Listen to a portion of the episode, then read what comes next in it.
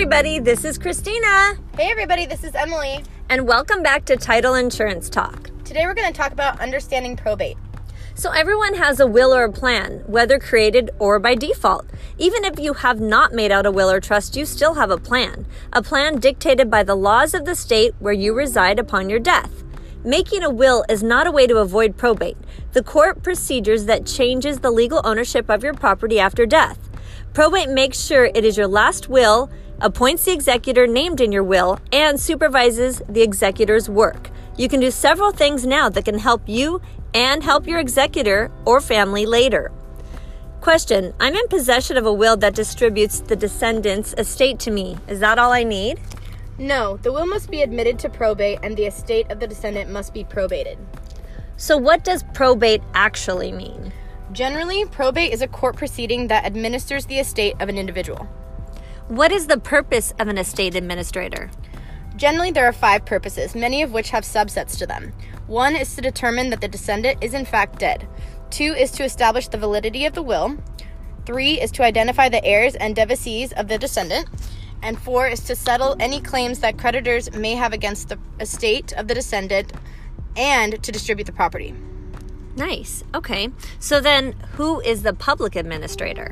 Generally speaking, a public administrator is a person or entity appointed by the state to act when there is no will or relatives. So, what is the difference between a testate and an intestate? When one is said to have died, testate, it means that he or she died living, leaving a will.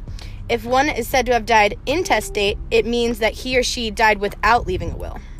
So, what is the difference between an executor and an administrator? An executor carries out the directions and requests set forth in the descendant's will. An administrator is appointed by the court to manage the estate of a descendant who dies intestate. Nice. So, tell me, what are the steps to a normal, uncontested probate? Generally speaking, they are as follows one is death of the descendant, two, the will is delivered to the executor uh, or county clerk. Three is a petition is filed for the probate of will or letters. Four is a hearing is held on the petition. Five is letters of administration are issued by the court. Six is a notice of creditors is given. Seven, inventory and appraisement of the estate is made by an independent probate appraiser. Eight, file federal estate tax return. Nine, final accounting and petition for distribution.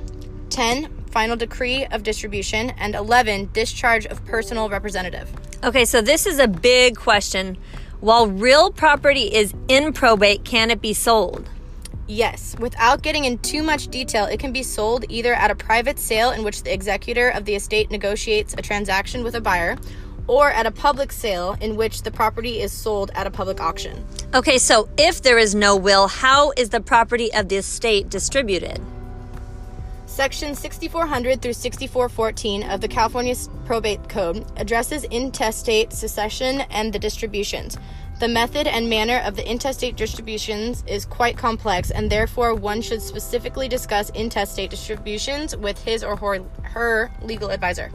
So, for more information, give us a call. We do recommend that anybody and everybody get a trust on all their real property so that they can avoid probate in general. But we love hearing from you. So, with any other questions, call us, reach out to us, or text us. And don't forget to follow us at Lawyers Title NOC Girls and NOC Girls on Instagram. Have a great day, everybody.